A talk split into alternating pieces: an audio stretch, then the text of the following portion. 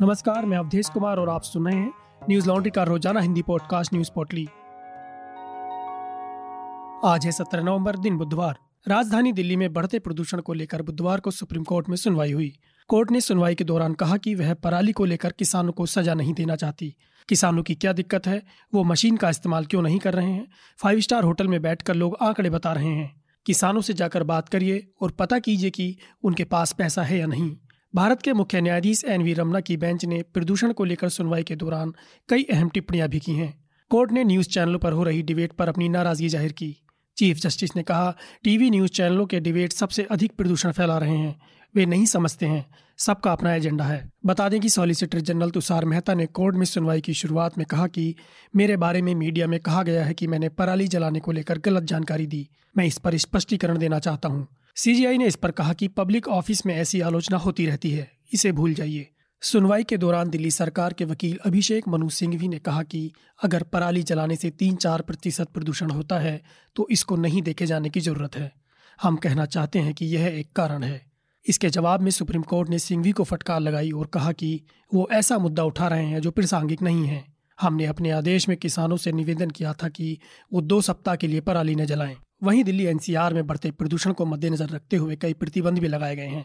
Commission for air quality monitoring ने आदेश जारी करते हुए दिल्ली एनसीआर में सभी स्कूल, कॉलेजों और शिक्षण संस्थानों को अगले आदेश तक बंद रखने के निर्देश दिए हैं। इस दौरान संस्थानों द्वारा ऑनलाइन पढ़ाई कराई जाएगी। राजधानी दिल्ली के तीन सौ किलोमीटर के दायरे में आने वाले ग्यारह से छह थर्मल पावर प्लांट तीस नवंबर तक बंद रखने के आदेश हैं। वहीं दिल्ली एनसीआर के सभी सरकारी और निजी दफ्तरों में पचास फीसदी कर्मचारियों को ही दफ्तर बुलाने की अनुमति दी गई है। बाकी पचास फीसदी कर्मचारियों को इक्कीस नवंबर तक वर्क फ्रॉम होम करने के लिए बोला गया है। एनसीआर में गैस क्षमता वाली सभी इंडस्ट्रीज को चालू रखने की अनुमति दी गई है। किसी भी इंडस्ट्री को अनअप्रूव्ड फ्यूल का इस्तेमाल करने की इजाज़त नहीं है। अगर किसी इंडस्ट्री को ऐसा करते पाया जाता है तो उसे बंद कर दिया जाएगा। गाड़ियों से होने वाले प्रदूषण को रोकने के लिए दिल्ली में ट्रकों की एंट्री पर इक्कीस नवंबर तक रोक लगा दी गई है। साथ ही पेट्रोल की पंद्रह साल पुरानी और डीजल की दस साल पुरानी गाड़ियों को चलाने पर प्रतिबंध लगाया गया है।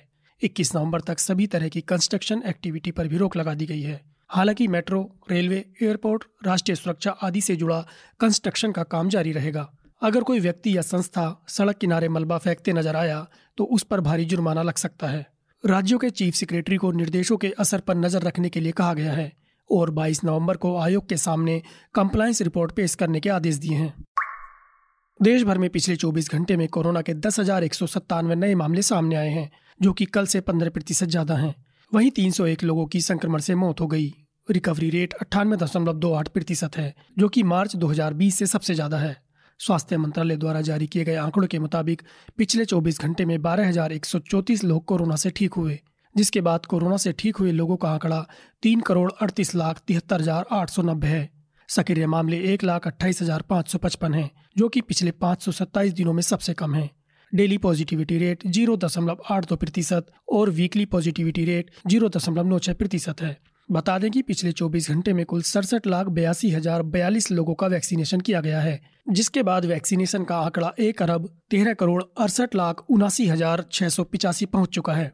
दिल्ली में कोरोना के चवालीस नए मामले मंगलवार को सामने आए, जिसके बाद कोरोना के कुल मामले चौदह लाख चालीस हजार चार सौ चौरासी हो गए हैं, जबकि पिछले चौबीस घंटे में महामारी से एक भी मौत नहीं हुई है। दिल्ली में कोरोना से मौत का कुल आंकड़ा पच्चीस हजार पिचानवे है। राजधानी में सक्रिय मामलों की संख्या तीन सौ सत्तावन है। वहीं रिकवरी रेट अट्ठानवे दशमलव दो तीन फीसदी है। दूसरी ओर वैज्ञानिकों की एक अंतर्राष्ट्रीय टीम ने चीन में अठारह स्तनधारी वायरस की पहचान की है, जो चीन के वेट मार्केट से मनुष्यों और घरेलू जानवरों के लिए जोखिम पैदा करते हैं। बता दें कि वेट मार्केट वो बाजार है जहाँ फल, सब्जी और मांस एक ही जगह मिलता है।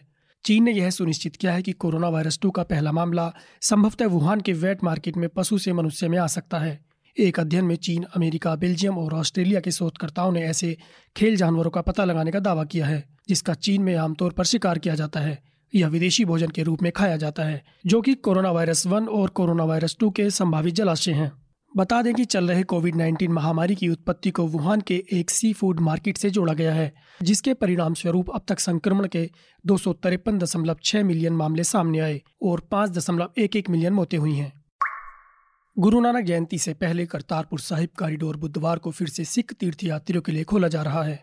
केंद्र सरकार ने मंगलवार को इसकी घोषणा की थी। गृह मंत्री अमित शाह ने ट्वीट करके इसकी जानकारी दी। पंजाब के मुख्यमंत्री चरणजीत सिंह चन्नी सहित अन्य राजनेताओं ने करतारपुर साहिब कॉरिडोर को फिर से खोलने के केंद्र के इस फैसले की सराहना की है। सीएम चरणजीत सिंह चन्नी ने एक ट्वीट में कहा, यह खुशी का क्षण है कि करतारपुर कॉरिडोर फिर से खुल रहा है और सिख समुदाय की प्रार्थनाओं का जवाब दिया जा रहा है। मैंने सीएम के रूप में प्रधानमंत्री और गृह मंत्री से मुलाकात की थी और उनसे अनुरोध किया था। अब उन्होंने घोषणा की है, मैं उन्हें धन्यवाद देता हूँ। पंजाब कैबिनेट अठारह नवंबर को मत्था टेकने वाले पहले जत्थे का हिस्सा होगी। शिरोमणि अकाली दल के प्रमुख सुखबीर सिंह बादल ने कहा कि मुझे बहुत खुशी है कि करतारपुर कॉरिडोर को फिर से खोल दिया गया है। उन्होंने कहा कि हरसिमरत कौर बादल और मैंने पीएम मोदी को पत्र लिखा था। यह बहुत लोगों की मांग थी जिसे आज पूरा किया जा रहा है। सीमा पार पाकिस्तान सिख गुरुद्वारा प्रबंधक कमेटी ने भी फिर से खोलने पर खुशी व्यक्त करते हुए कहा कि यह भारतीय सिखों को बिना किसी बाधा के सिख धर्म के संस्थापक गुरु नानक देव के अंतिम निवास स्थान पर जाने में मदद करेगा। करतारपुर साहिब को पिछले साल मार्च में कोरोना वायरस महामारी को देखते हुए बंद कर दिया गया था। भारत और पाकिस्तान बुधवार को करतारपुर साहिब कॉरिडोर को फिर से खोलने से पहले केवल पूरी तरह से टीकाकरण वाले व्यक्तियों को तीर्थ यात्रा करने की अनुमति देने पर सहमत हुए हैं।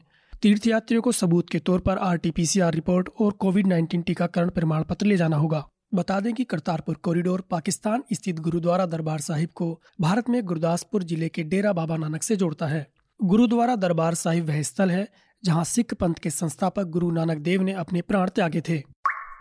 त्रिपुरा में हालिया सांप्रदायिक घटनाओं को बढ़ावा देने के आरोप में यू ए पी ए के तहत दर्ज मामलों में सुप्रीम कोर्ट ने त्रिपुरा सरकार को नोटिस जारी किया और दो वकीलों एवं पत्रकार के खिलाफ दंडात्मक कार्रवाई नहीं करने का आदेश दिया है। याचिका में यू ए पी ए के कठोर प्रावधानों के तहत दर्ज आपराधिक मामले रद्द करने का अनुरोध किया गया था। त्रिपुरा में अल्पसंख्यक समुदाय के पूजा स्थलों के खिलाफ हिंसा को लेकर सोशल मीडिया पोस्ट के आधार पर पत्रकार समेत एक सौ दो सोशल मीडिया यूजर्स के खिलाफ गैरकानूनी गतिविधि रोकथाम कानून यानी यू ए पी ए के तहत मुकदमा दर्ज किया गया था। त्रिपुरा पुलिस ने इन अकाउंट्स पर पिछले महीने उत्तरी त्रिपुरा के पानी सागर में हुई हिंसा को लेकर कथित रूप से गलत सूचना फैलाने का आरोप लगाया है।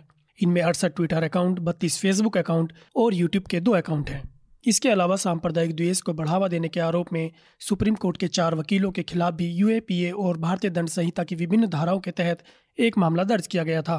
बता दें कि त्रिपुरा पुलिस ने छह नवंबर को एक सौ दो सोशल मीडिया यूजर्स के खिलाफ यू ए पी ए, आपराधिक साजिश रचने और फर्जीवाड़ा करने के आरोपों के तहत मामला दर्ज किया था।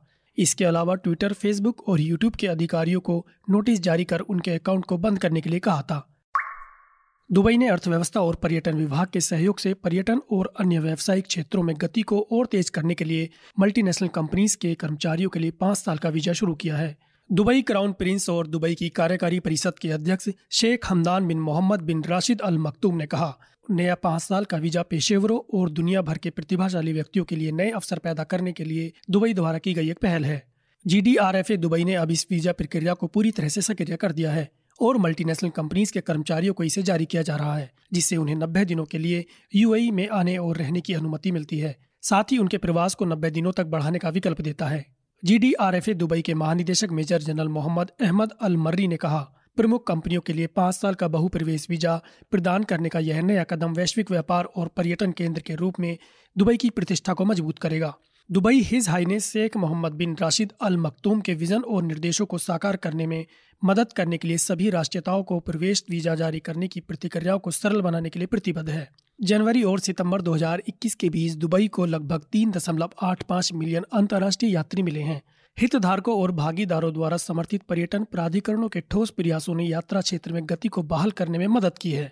बता दें कि सितंबर में विश्व बैंक ने दुबई को निवेशकों को प्रदान की जाने वाली सेवाओं की गुणवत्ता के लिए एक प्रमाण पत्र प्रदान किया था और इसे विश्व स्तरीय रसद केंद्र के रूप में वर्णित किया था। आपको याद होगा कि चौदह सितंबर दो हज़ार बीस को उत्तर प्रदेश के हाथरस की रहने वाली एक दलित लड़की के साथ रेप की दुर्भाग्यपूर्ण घटना घटी थी, जिसकी उनतीस सितंबर दो हज़ार बीस को मौत हो गई थी। हमारी रिपोर्टर निधि सुरेश इस केस को एक साल से ट्रैक कर रही हैं। निधि और परीक्षित सान्याल इस मामले को डॉक्यूमेंट्री के रूप में ढालना चाहते हैं। इस महत्वपूर्ण डॉक्यूमेंट्री को सपोर्ट करें ताकि इस मामले से जुड़े हर सच को हम आपके सामने ला सकें। न्यूज लॉन्ड्री के नए एनल सेना प्रोजेक्ट को समर्थन देने के लिए हमारी website Newslaundry dot com पर जाएं। हम ऐसे ही और भी ग्राउंड रिपोर्ट करते रहें। इसके लिए न्यूज लॉन्ड्री को सब्सक्राइब करें और गर्व से कहें, मेरे खर्च पर आजाद है खबरें। आज बस इतना ही। आपका दिन शुभ हो। नमस्कार। न्यूज लॉन्ड्री के सभी पॉडकास्ट टिचर, आईट्यूज और दूसरे पॉडकास्ट प्लेटफॉर्म पे उपलब्ध हैं। खबरों को विज्ञापन के दबाव से आजाद रखें। न्यूज लॉन्ड्री को सब्सक्राइब करें।